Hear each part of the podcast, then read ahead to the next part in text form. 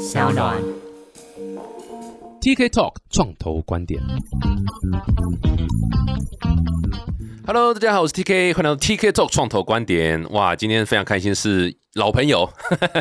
这为什么说老朋友呢？是因为我们之前访问过他啦，其实，然后那时候是另外一个议题，其实应该算同一个议题啦，但是从不同的角度切进去。但我后来才知道，发现说，哇塞，其实他们也有募资的一个故事，我觉得非常的精彩。想说，是不是可以再请这个这么重要的 VIP 来宾，可以再来跟我们讲一下整个募资的故事？而且这个募资不是我们乱哈拉弄小朋友募资，募个200万台币，或许在台湾你大概就是募这样的等级了。台湾是一个资金沙漠，很惨。但是它这个募资是一个很大的一个计划，然后是非常非常大一个跟政府也有合作的东西，所以就是蛮开心可以再请到这个重量级的嘉宾也再回来我们的现场。然后废话不多说，马上先欢迎瑞和控股董事长陈董。 Hello，TK 好，各位听众大家好。好久不见呢，是啊，应该有1-2个月没见了嘛。应该有半年了吧？有半年是。我每次录完我都完全忘掉到当初到底是什么时候录，然后在讲什么东西。你看太多人了，看太多，所以你本身做 NFT 嘛，对不对？我不做 NFT， 聪明。现在 NFT 还可以做吗？你们骗钱东西永远都还在啦。OK， 对，永远都有新的方案出来。对，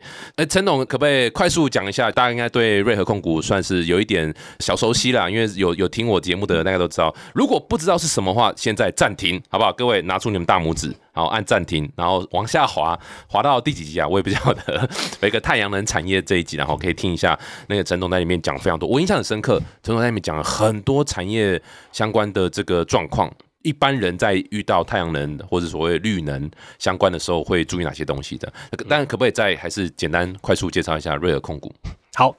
我想瑞和控股的前身是天泰能源。那天泰能源从2012年到这个2019年，都是做一些盖太阳能电厂，然后把发出来的电都卖给台电的生意啊，所以它是一个相当稳定的一个这个商业模式。那我们在2019年呢，就看到这个电业法通过之后，其实可以做一些把电卖给台电以外的客户。对，那时候就开始跟原有天泰能源的投资人沟通说，我们要不要来试试看这种卖给其他人的生意？但是这个过程中就非常的曲折啦，因为大部分的投资人已经习惯了卖给台电嘛，电卖给台电好像是这个国家发行的债券一样很稳定的，但是你卖给其他人，他们就要考量到说，这些产业是不是可以存活20年、25年？那他们的这个应付账款啊，是不是可以准时的缴纳？还有包含很多台电在这种绿电交易过程里面要求你要准备什么备转容量啊，还要缴交一些相关的代书费用，所以这里面牵涉到很多很复杂的技术啊，跟资金的安排。所以第二阶段的这个2019年的这个瑞和控股的募资，就相对的比第一阶段的还要辛苦许多。因为第一阶段客户已经在那边了，对不对？所以不会有投资人问你说啊，你客户哪里来？林老师就是台电嘛，对不对？还需要解释？不用解释。不过在2011年我们在募天泰的时候，其实台湾还没有人这样做过啦，所以说一开始也是要教育啦。对，一开始也挺辛苦，但是我觉得台湾的这个资金方或创投学习的 learning curve 非常快，所以我记得我们2011年、2012年我们是拿到国泰创投的第一桶金3000万新台币，那时候是在台湾还没有前例可循，然后我们的 business model 我记得很清楚，我们跟国泰创投就拿了一张这个 Excel 表跑出来20年的财务模型。那我觉得当时这个国泰创投完全体现了这种 venture capital 的这种精神，就是说不投后来投不投了，不投我就不讲了。我以为 BC 的精神是不投嘞，对不起。我觉得当时他们，我觉得蛮有 guts 的，就是说看了一张财务模型，然后他们就敢这样，他们去 survey 一下就敢了。好，那敢了后来这个现在在高铁站啊，在咖啡厅啊，都可以听到很多人在跟人家募说，你要不要投太阳能电厂？这个其实10年过去了，这个已经变成是这个街坊邻居都可以讲的生意了。但是瑞和控股就完全不一样了，因为他要做的事情就不是只有卖电这么简单，他还要去安排这些电这个你的库存有多少，你是不是可以全部卖掉？那如果卖不掉的部分，你要怎么处理等等的问题？所以相对的复杂度就比之前那个天泰的那个跟国泰创投募资还要难上许多啦。这样就是非常好奇了，直接切入正题啊，就是有在听我节目就知道，就是我是超级觉得台湾是没有创投的，台湾是一个投资沙漠。但我这样讲是夸张了，但基本上。有啦，台湾应该有一家啦，一家但虽然很少啦，就非常非常少。如果没有相关的一些其他因素，真的光是看你刚刚讲的 financial projection， 或者是你的 BP business plan，老实讲，就像愿意投的，而且是新的东西哦，新的商模或是新的技术，哇，我老实说我没有遇过，我的周遭朋友我也没有遇过。然后听到比较多真的有投的人都是哦，因为后来因为谁投了，然后他在投，或者是他是谁的爸爸，他是谁的儿子、哦、所以才投这样。所以陈董是不是？陈水扁的儿子吗？还是哦，不是，我很希望我是 somebody 还是你啊？你那天带很正的秘书哦，有吗？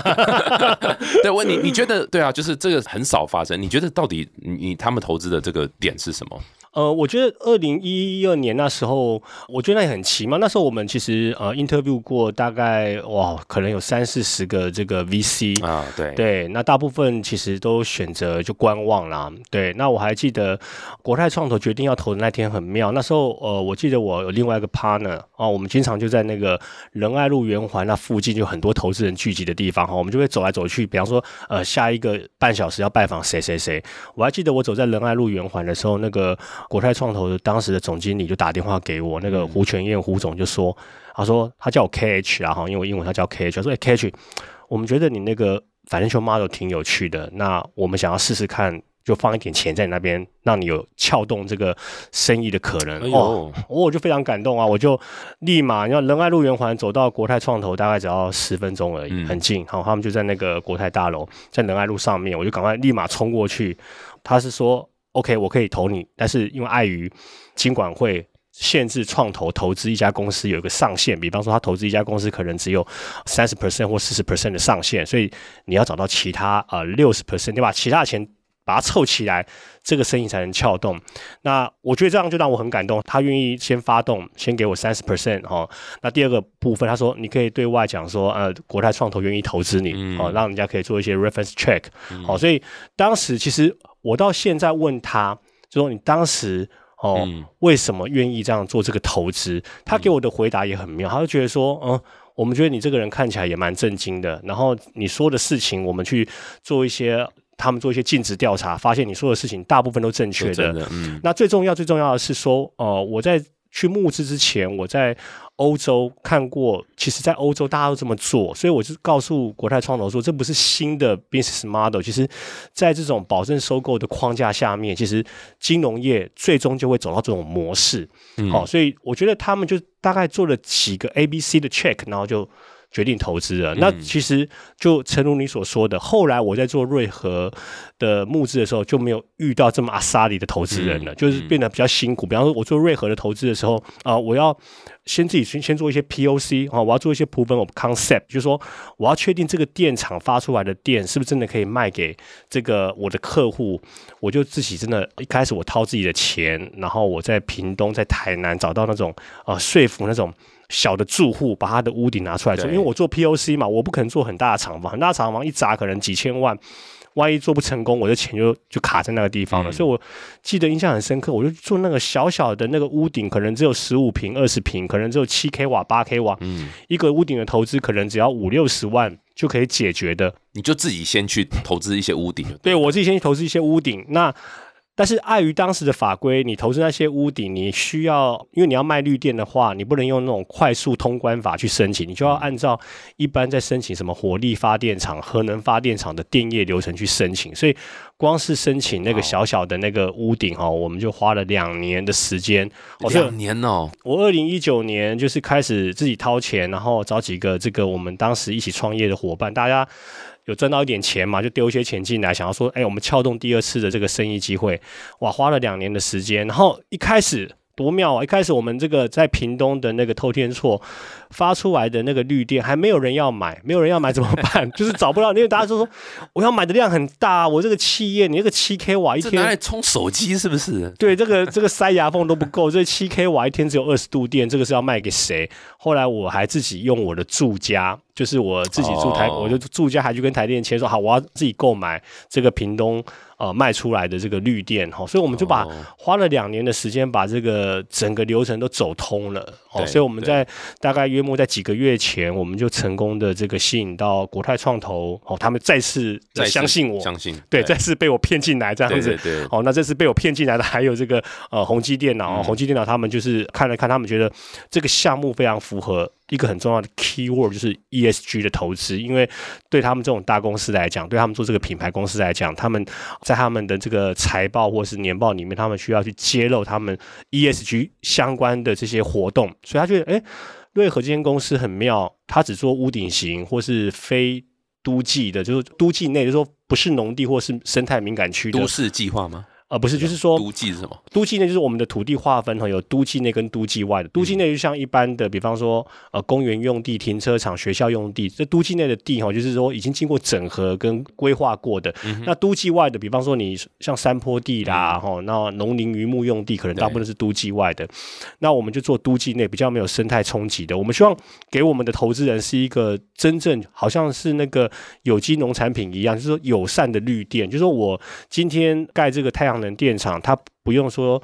农民因为这样子就没有田可以耕种，或是因为候鸟因为这样就没有栖地可以栖息，我们就是挑一个真正友善的方法来产生这样的绿电。所以我想跟宏基的这样的企业的这种精神啊，跟他们注重这种ESG 的这种态度其实是蛮相符的，所以大家其实就一拍即合。所以在几个月前我们就募集到这个宏基跟这个国泰创投的这个投入投入之后，哇，那今天我们就可以启动这个计划。对，我们就可以启动这个计划，把这个计划做得更大，来服务更多的企业，这样子。蛮期待我们大家可以多分享到这个计划的一些细节，因为这个是这之前在听的时候也是，哇塞，这个很酷啊！这一个各位看过《钢铁人》有没有？曾经里面有这个 Expo 的那种感觉，它就是做一个造成哦。不过我刚刚想再回到一下这个募资的问题啊，就是国泰这边的确是做一个 kick off 这整个 fundraising 的第一个重要推手嘛，就滚雪球嘛，对不对？第一个一个滚过了，后面就比较可以滚了这样。那后面那 60% 或是 50% 60% 就有比较顺利吗？还是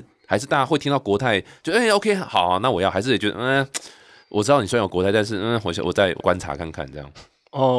我觉得后面的 50% 60% 这样子，就是说他听到有国泰之后他会比较放心，好，然后他会比较好募到后面的 50% 60%。 可是后面的 50% 60% 的问题是，我一开那2011年是我刚开始跨入这个创业界嘛，所以说去募到的钱，其实当时的想法是有人投资我就好了，就是你不会去分辨就是这个钱对你来讲是不是能够发挥真正的重效，所以你很难去区分说真正要投资你的人他是来想要来学习你的 business model， 还是就是跟你成为这个合作伙伴来推动的。那事实证明就是说其实你在一开始的创业，如果一开始你没有思考好把这个比方说 entry barrier 或是你自己的这个智慧财产权把它设定的就是说保护的相对的有一定的这种水平的话，其实之后你会发现说当你要在增资的时候，有些投资人他们就我可以自己来啦，我就自己来做就好了。对，所以我们在这过程中就是会经历过很多像这种无间道的这种剧情，就是说这个投资人看一看我也可以自己来做啊，这个看起来然后跟你要很多资料，然后他说丢一点点钱是投资，所以他是有丢钱嘛，他有丢钱。对，那他也参加正常的这个股东会啊、董事会啊，但是你也知道嘛，做绿电这件事情，在过去10年做绿电这个事情，其实没有很高的进入门槛啦，就是你只要找得到屋顶，或是找得到地面，然后叫那种地方的水电行来把那个，对啊，叫那种搭建铁皮的公司把骨架架起来，然后水电行把线拉一拉，就可以发电了。所以你会发现说，OK， 这个是没有进入门槛的生意，只要投资人看懂了。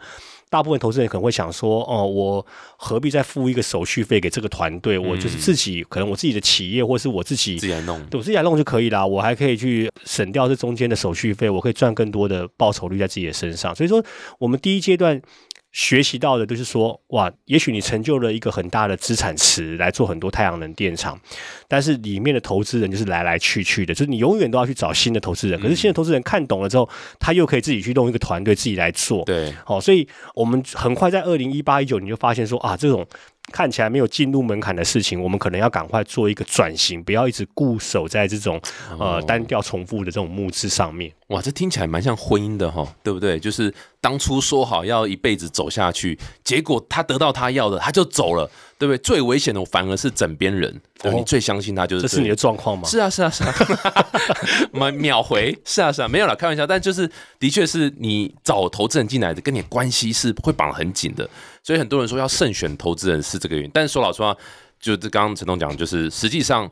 我现在就是缺钱嘛，我现在就是要募资嘛，所以我也很难去判断说到底这个钱它是真的是能够，它是不是就能够像他讲的就一直这么低升下去，还是有可能会有种变化，这太难判断了。我觉得你讲的这个举例很妙，就是说我觉得婚姻跟这个找投资人有异曲同工之妙。开始私生活也要讲了没有，但是我本身私生活但唯一的差别是说你找投资人你可以一夫多妻没有问题，你可以同时找很多投资人。现实生活不行吗？婚姻不行吗？我是不行啊，对，我不知道你可不可以。通奸不是除罪化了吗？通奸除罪化了。哦，但是我们还是，你知道接不下去，教坏，你很坏这样子。对，我说投资的部分，当然你可以就是一夫多妻，你就是可以跟很多投资人互动交往，但是他的反过来的这个反义就是说，投资人也可以随时离开你。对，他觉得哇，你这个表现不太好，我就要走了。所以这个是不一样的。但是在这个过程里面，你就会知道说，你要怎么样增加自己的魅力，然后怎么样让投资人愿意继续跟着你。这个是创业家不断的要去思考的，因为他很快就会更迭这个。投资人对于一个事物的喜爱，或是对一个 business model 下，他很快就会改变。没错，这真的是我非常非常认同，就是其实跟婚姻也是很像嘛，就是说你虽然结婚了 ，yes， 你娶到个美娇娘了，可是你不能停在这边，因为美娇娘。美娇娘会老齁，所以相反女生不能一直停在这里嘛，对不对？因为男人是越老越值钱嘛，女生是海鲜嘛，对不对？我不敢接话，因为我太太会听这一集。一方帮我剪掉哈，是超级政治不正确。没有，但意思就是说，两人相处也都是要一直去成长嘛，总不能说因为我们结婚了，或是你是我女朋友、男朋友，你就要永远爱我一辈子？没有啊，谁对不对？你总是要一直那个，尤其是以 business 来讲，更是这样子。因为如果你今天做的是进入门槛低，或者它就只是一个配件型，或者就只是一个 feature 型的 business， 老实讲，的确投资人是比较难跟你一直走下去了。而且投资人，我们很常讲，投资是以离婚为前提在交往，就他今天投你就是为了之后可以离婚，他要拿赡养费，这个是为最重要的目的。所以如果你今天没有办法赚到足够赡养费给他，他就自己来就好了，他自己再去找其他的那个婚姻或者自己其他的这个受害者嘛，没错，来走嘛，对啊，所以这是一个蛮大的 learning 这样。但不管怎么样，我觉得刚刚我听起来，我觉得有另外一个 takeaway 就是怎么讲，就是募资真的是非常非常困难，在台湾是非常非常困难，即使你有国泰来做 lead， 然后来做 kick off， 然后这么好的一个伙伴了，你看到现在还执迷不悔嘛，还继续第二 round 嘛，但是会不会因为这样子，然后其他投资人就进来，其实也是一个大问号，然后。Numbers game 就是你要可能 meet 要30-40家才有第一家国泰终于愿意相信你，所以各位创办人一定是要一直去 social， 一直去认识，然后如果有人洗脸说你这很烂，这个不 OK， 太正常了，你一定要把失败啊被洗脸当作这真的是洗脸，这样每天都要被洗一下，这样才脸才健康，对啊，陈总那时候应该。大部分都是说你这什么 stupid idea， 或是对不对？这做起来吗？其实不会啦，我们台湾投资人都没有，是不是？他们都很优雅，他们的拒绝如果像你那么直接，也省掉我们很多时间了。他们的拒绝就是可能就是我们再看看啦，再跟你多要一些 report 啊。但是我觉得往往跟你一直要 report 的都不会成功啦。这都是我完全认同。对啊，我就是说。我们后来发现，就是募资就是看属性啊。如果像那个以创投为主的这种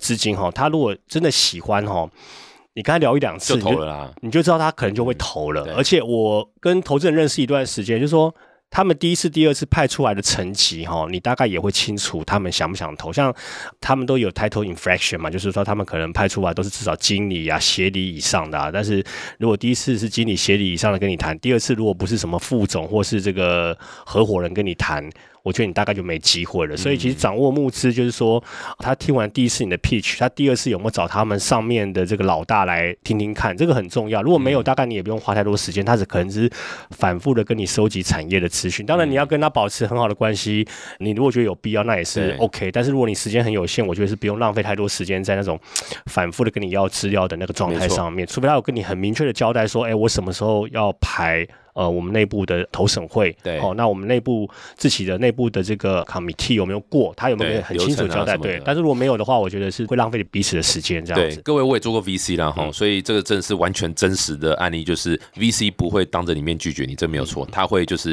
I think that's great， let's keep in touch， 就一直 keep in touch， 然后你在 approach 他的时候，他说我们觉得不错，其实蛮好，可是可不可以再跟你要一些资料去这干嘛？只要一旦有这个动作出来，好像哦，很像那个嘴脸都很像，对，对就是这样子，因为我也被训练这样嘛，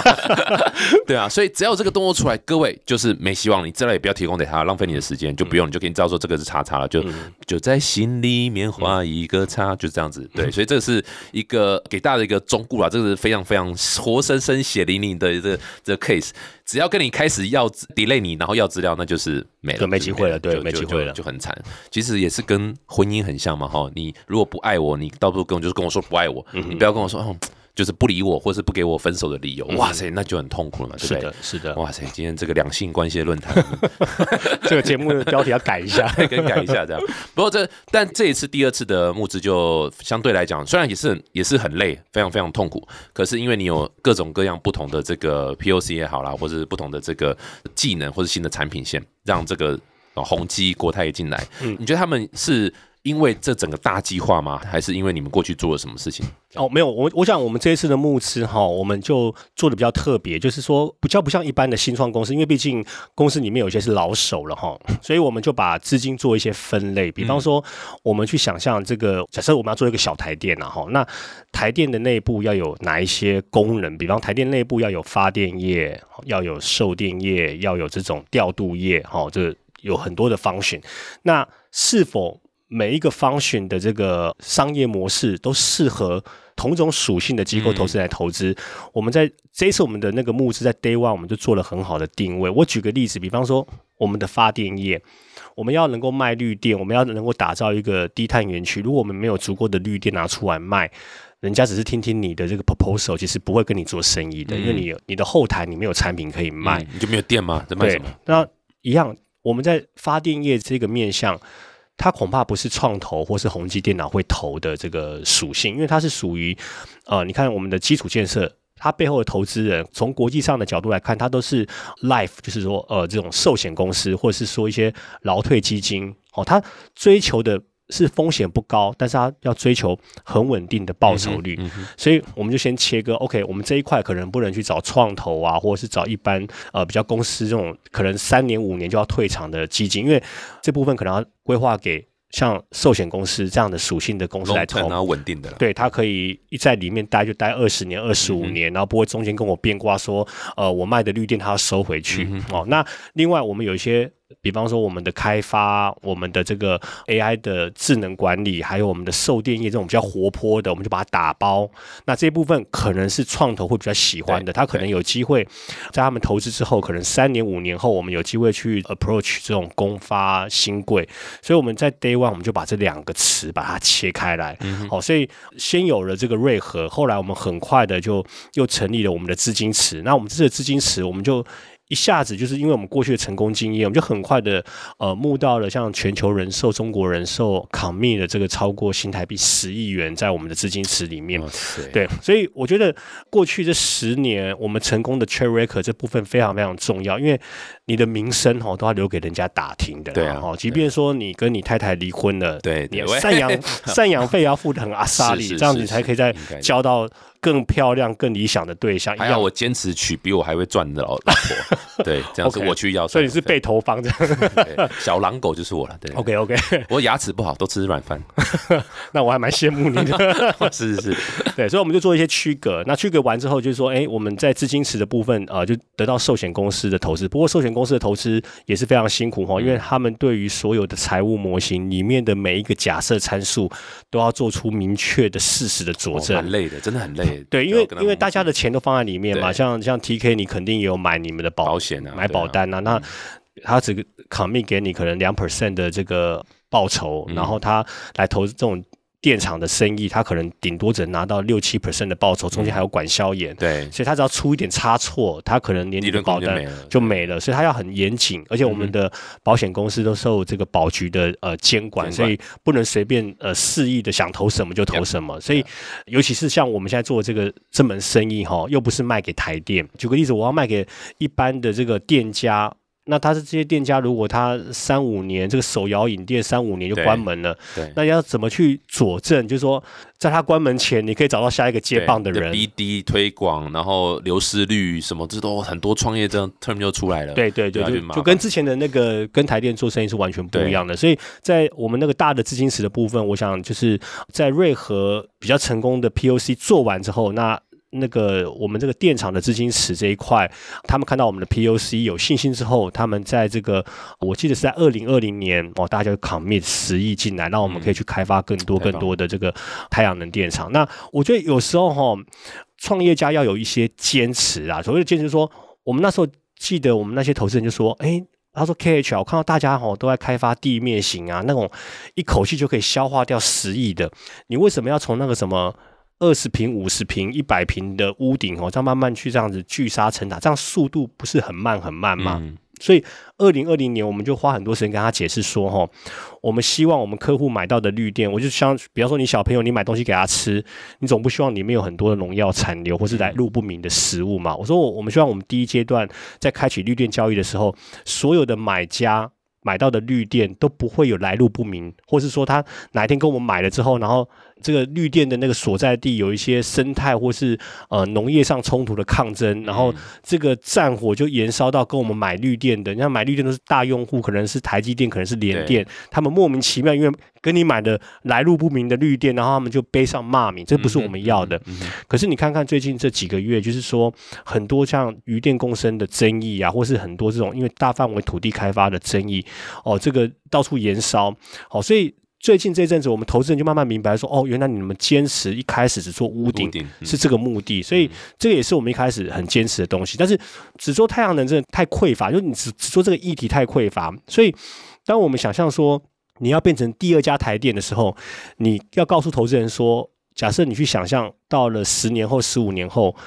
你可以跟瑞和控股买到足够多的绿电，而且这个绿电可能包含了太阳能、风力或水力，甚至有时候为了要满足客户他们可能要100%的使用绿电，你还可以到他们的这个建筑物或是他们的厂房的后端，就是表后安装一些储能的装置那这些储能的装置像我们最近卖给一家金控公司我们现在卖给一家金控公司，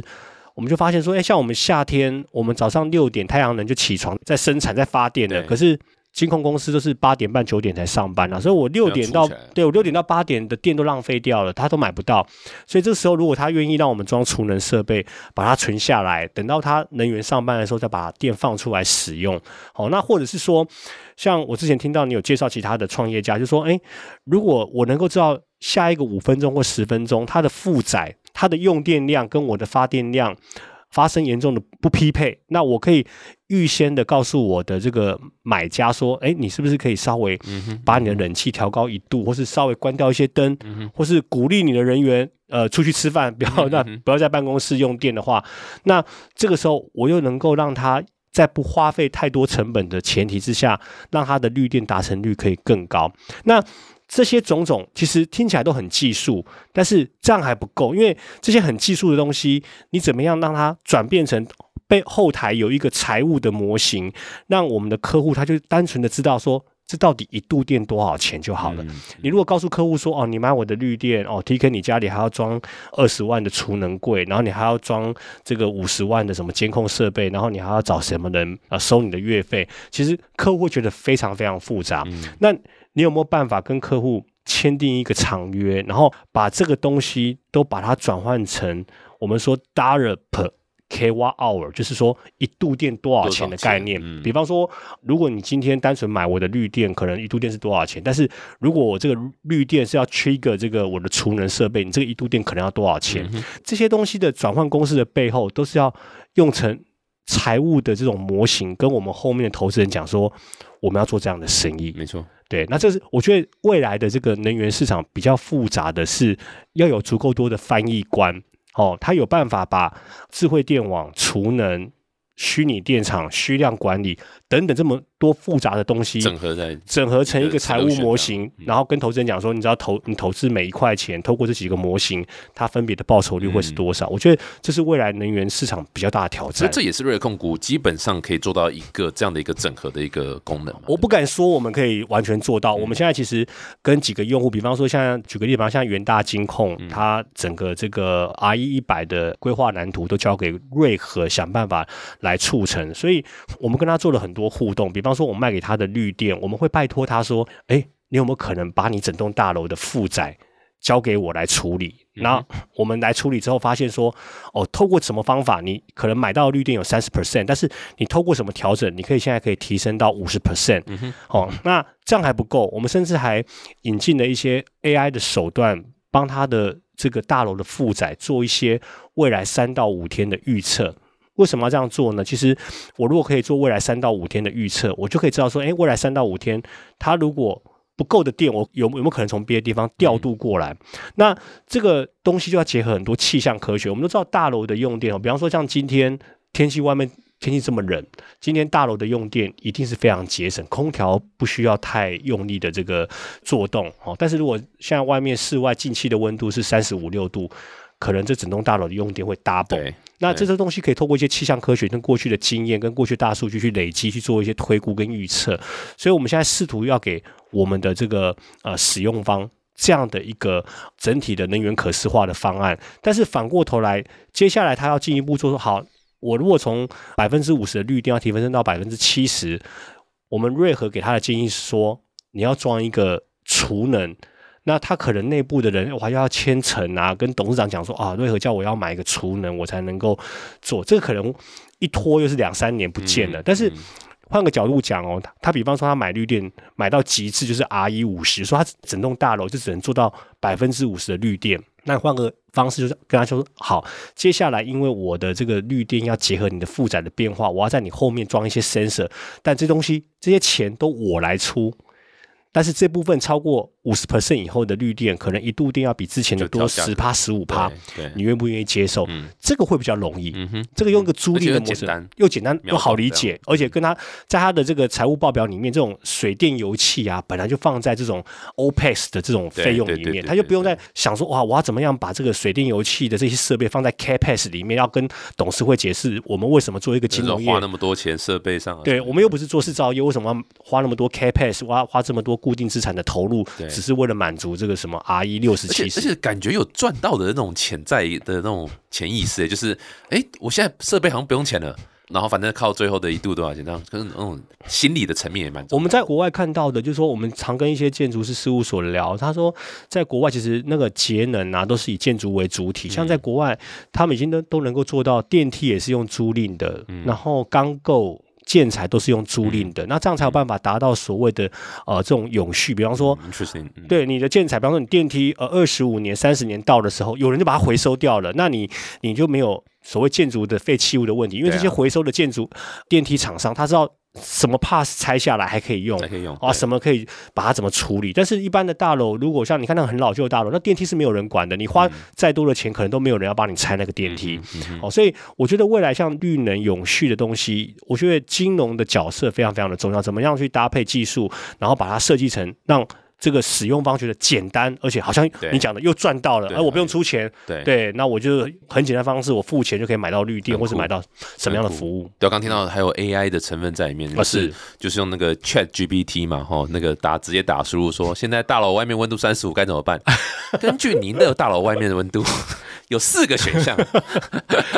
我们是让我们在3、4年前哦，我们就做这件事，那时候还没有这个 AI 出来，对话。那时候我很有趣，那时候其实。我们那时候就很想要做一件事情，因为那时候大家批评说太阳能会因为一片云过来就不发电啊，就导致这个什么电厂调度不稳，所以那时候我们就团队就很有趣，他们就是买了很多那个 CCD camera 然后去拍天空，然后看能不能拍到云朵的变化。我就是预测那个对走火入就有点走火入魔，然后那他们想要做的事情其实很单纯，说有没有可能就是说。我结合很多气象资讯，然后我让这个太阳能电厂可以及早的去预报3天、5天甚至10天之后它可能的发电量是多少。那当我们在做这件事情的时候发现，哇，要找到这么精准的气象资料真的非常非常的困难，但他们的确也找到了。对，但是后来发现这里面有一个很奇妙的应用，就是说因为我们太阳能电厂现场都会装日照计，那其实日照计我们是马上就可以读到当下的日照，那他们就用很多这个 AI 的这种学习的手段，就是说把过去3-5年啊，把这个历史的资料，比方说一年有12个月，他把10个月当这个测试资料哦， training data 就是训练资料，然后后面2个月当测试资料，就发现说哇，机器上面哦，如果你那个日照准确的话，它发电的预测量可以到 98%，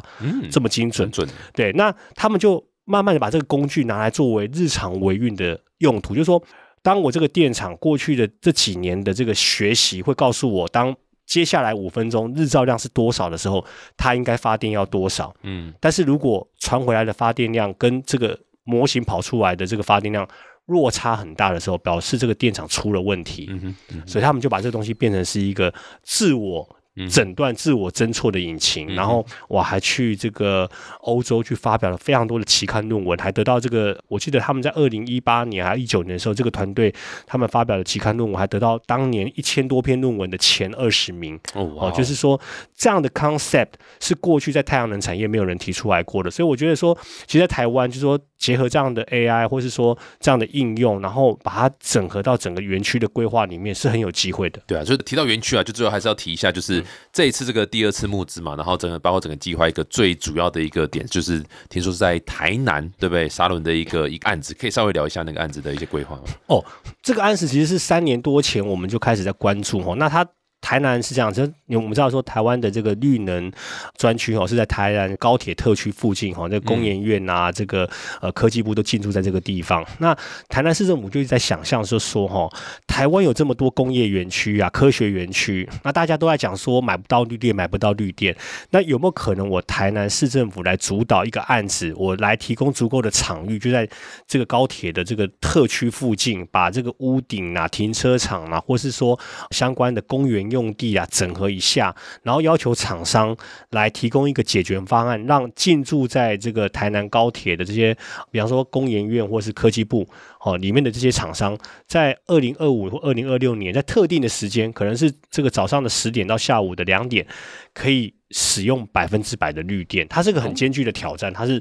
100%，它标榜100%的绿电，所以我们都知道它就不是只有用太阳能发电可以满足它，事实上它就是要提到像我刚刚讲的，就是说我们在用户侧要去监控它的这个负载表现，然后在用户侧它的负载表现如果跟发电不匹配的时候，我要安装足够多的这个储能设备，那另外我要主动的能够去调控用户的这个负载，然后做到所谓虚拟电厂的这样的一个目标。所以我们后来跟台南市政府的这个互动跟沟通，还有去跟这个就通过竞标的方法，一个 BOT 竞标的方法，我们就得到了这个专案。那得到这个专案之后，我们就把这个 business model 里面的片段还不是全部，我们就把这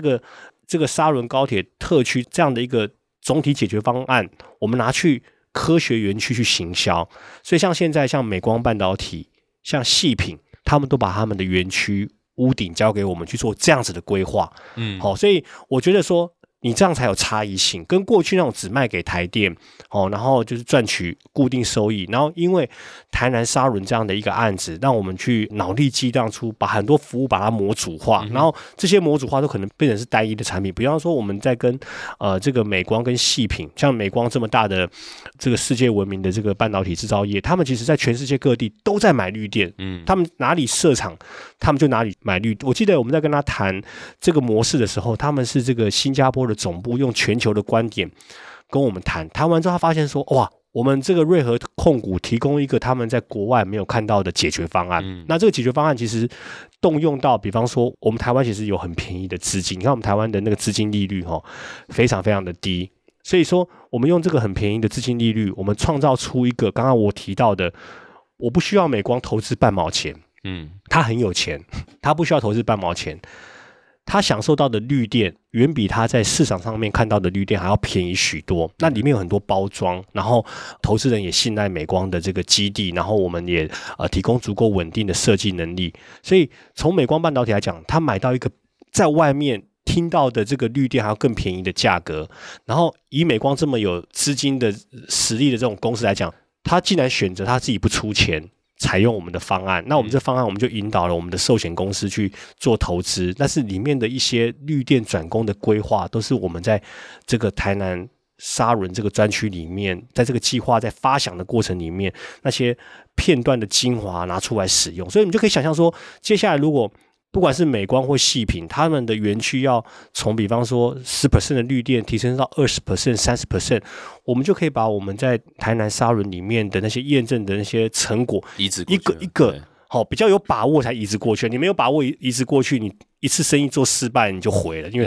他的坏名声，好名声不会传很快，但是坏名声都通常传得非常快嘿，所以我们就希望说这样的模式不断的复制，所以不仅是这个美光，后来细品很快的也采用一样的方案，那细品采用的理由其实也相对简单，他听到美光也用了对，那现在跟我们谈这样的方案的公司就突然之间非常多，因为他们听说好像这个美光采用这种方案好像有很什么 很了不起的地方，台湾就是喜欢一头热嘛，对，所以我们就趁这个一头热来提供他们这样的服务，所以 像不仅我们在南科在中科，现在紧接在竹科也会有提供一样的服务进去，所以我想投资人喜欢看到就是这种模式，因为这种方案只有我们提供，而且我们打进去的这些客户都是这个国际一等的客户，而不是说他们没有办法掌握的这个绿电买方这样。所以台南这个案子是已经在什么时候会开始算正式，就是要做这种100%绿电？哇，很巧，我们今天刚签完约，所以就正式启动。对，那我们的这个整个规划期，我们希望5年后，就我们这过程中，我们会先建置各式各样的这个基础建设，那我们会陆续的去试机去测试到底什么时候可以达到100%，可是我们是目标是在5年后能够在台南市政府指定的时间内先达到100%，然后在后面的20年慢慢扩大拉长这个可以供应的时间，这样子。要做到100%绿电这件事情到底要怎么讲，也不是说容不容易，一定是困难，只是说它是一个全部要把很多设备全部换掉，还是还好只要换一些供电的源头，还是怎么样？ 我觉得从国际上面我们一些文献看到就是说你要做到40-50%，可能可以用太阳能跟这个风力发电，那做到40-50%哈，你可能一度电的成本可能是5块钱左右。现在台电可能一度电是3块钱，可是你要达到40-50%，你一度电可能是5块钱左右。那接下来你要从50%到70%，你可能是可以用储能的设备。我们当然你储能可以准备很大的 capacity， 只是为了要达到100%。但是我觉得这样的投资是过度投资啦。我觉得50-70%这个地方，可能一度电要到9块10块，因为加了储能进来。对，那剩下的 30% 就是我刚刚讲到的，你必须在客户端这个安装很多的监控，去精准的掌握它每一个机台做动的时候可能的负载，把使用率弄得更好，对，把使用率弄得更好，然后甚至把预测的模型也做出来，然后在这个 30% 可能一度电的成本，我的预估从国际的文献看到可能会来到大概将近20块。跳这么快，跳这么大，我觉得是有机会。我举个例子，比方说像我们看那个联合国 IPCC 他们这个跨国的组织，他们每年都会做很多这个气候变迁的冲击跟影响，那你可以看到像在4-5年前那个台积电在做他们自己公司内部的这个1吨的二氧化碳要的定价，它是台积电我没有记错的话是定1吨的二氧化碳，它的外部成本要新台币1500块。哇，你就觉得已经很贵了1500块你换算成一度电大概是 0.7 块钱左右。可是你看到这个最近这个台达电，只差一个字，台达电他们根据这最新最 update 的 IPCC 的 report， 他们内部的这个1公吨的二氧化碳，他们的外部成本的定价已经来到了300块美金。对，那300块美金是我月薪哇塞，那你这个有点廉价他们企业内部就会说比方说你的产品碳足迹你使用的电，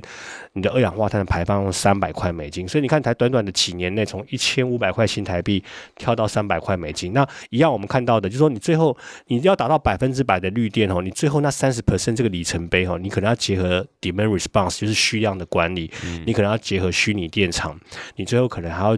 采取一些期货买卖，就是说买卖的绿电你可能要稍微超量去买，以因应你最后一里路，那我们觉得那个成本可能会超过20块。对，但是我觉得那可能是10-15年后要去伤脑筋的部分，但现阶段我们先把那个达到50%，对，这么高，对，达到 50% 这边把它做好来这边。哇，真的很酷耶！我觉得这个今天是请到陈董来介绍这个整个绿能啊相关的啊，然后现在有沙仑这案子，还有其他各园区可以采用这样，我就是相信这也是大家引领期待。我自己听也是蛮兴奋的啦，虽然陈总刚刚讲的东西我大概只听懂 20% 而已，超多专有名词和这个文献的东西，但是就是蛮 exciting， 因为这个大家都知道这是往这个方向。现在电动车越来越多，对不对？大家现在对于这种电啊，然后不要用那火，哎，现在大家买电动车其实还是有 concern 电是不是火力来的嘛，对不对？大家其实还是有很多在 concern， 所以很多一些却步的点在这边，所以绿能如果越来越发展，其实对整个产业的帮助都还蛮大。对啊，所以像我们在沙仑这个计划，其实我们在签约之后发现有其他还有很多其他的亮点，比方说我们知道有很多的商务客会坐高铁到台南，然后再从台南可能搭计程车进到南科里面。嗯，那其实我们知道说，哎，我们在做碳盘查的时候，有一个叫比较专有名词啊，那个 ISO14064 有个叫范畴3，又来又听不懂了。好，没关系，简单来讲就是说，你的人员或是你的货品在运送的过程里面，它只要是用燃油车，它就会有二氧化碳，所以范畴3的这个二氧化碳也应该被记载在你生产这个产品，不管是的足迹里面嘛。对，那我们就想说，哎，其实我们要讲电动车，可是台湾的电动车绝大部分它的充电应该都是台电的电嘛，就是说没有人会选择别的电力嘛，就是说那台电的电一度电，你看你的电费账单，我不知道你有没有看过你的电费账单，然后它一度，那都我老婆缴的，说从来不看。哦，你要看一下，它里面就写说账单都老婆缴。好，它里面就讲说它一度电是 0.5 公斤的二氧化碳排放。好，所以你即便是用台电的电来充你的电动车，其实它在运送的过程中还是会排。是的。所以我们在沙仑，我们就发想说，哎，我们有没有机会？我在沙仑的绿电，我直接来供应少数的充电桩，然后我跟在地的车队来结合，就说，哎，有一些班次或是有几辆车，我们可以标榜它是几乎是完全在范畴3是没有排碳的这种运送，然后有没有机会来跟南科里面这种已经宣称要做 RE100， 比方说台积电啊，比方说台达电，他们都宣称要做到 RE100，可是范畴3的部分他们就没办法解决，他们没办法，因为他们现在没有 solution 告诉他们的客户是员工说，你来公司上班要做那种完全没有排碳的车，因为现在在台湾没有这种东西。那我们有没有机会？乘车的乘客都要呼吸在牛皮纸袋里面，二氧化碳不能排出来。哦，范畴3没有规范到这个地步。哦，乘客不用范畴。对，乘客没有范畴，就是说你的载具，必须要满足，就是说完全没有排碳。那我们是不是有机会在台南这个案子也来试试看？哎，这个有没有是一个新的亮点跟商机？说不定很多车队想要转型，很多车队没办法跟这个谁谁谁 PK， 没办法跟 Uber 什么 PK， 他就标榜是为来一个零碳运输。这个也是一个想象的空间。我觉得很酷啊！今天真的非常开心，这个理解到这么多绿能相关的东西，而且如果真的可以实践的话，我相信对地球觉得是一个很大的帮助了。不然现在每天看到，哎，对啊，前几天冷成这样，然后韩国雪下成这样子，对，这真的是相当可怕。这也希望羽绒衣卖的很好啊，羽绒衣的制作过程也排一大堆二氧化碳，对不对？对，他应该要买绿电的，是不是？对啊，应该用绿电，那可能都要买绿电。看 TK 有没有可能未来你有一集节目是标榜完全是买绿电路制的？不可能，没有啦，短期内不可能啦。之后希望可以啊，我也希望整个我们录音室都是用瑞和的，对不对？哦，可以哦，我们可以打8折。酷耶，酷耶，感谢。那如果大家喜欢这句话，欢迎到这个 Apple Podcast 订阅、分享5颗星，也可以留言给陈总，然后可以让他问更多绿能相关的东西。这样，如果大家有想接触啊，想多了解的话，可以去哪边？官网吗？还是你们有？我们有官网跟我们的 FB， 那我们会 po 在这个连结下面。好，我们在资讯栏再提供资讯给大家。谢谢，再次感谢陈总，谢谢，我们下次见，拜拜，拜拜。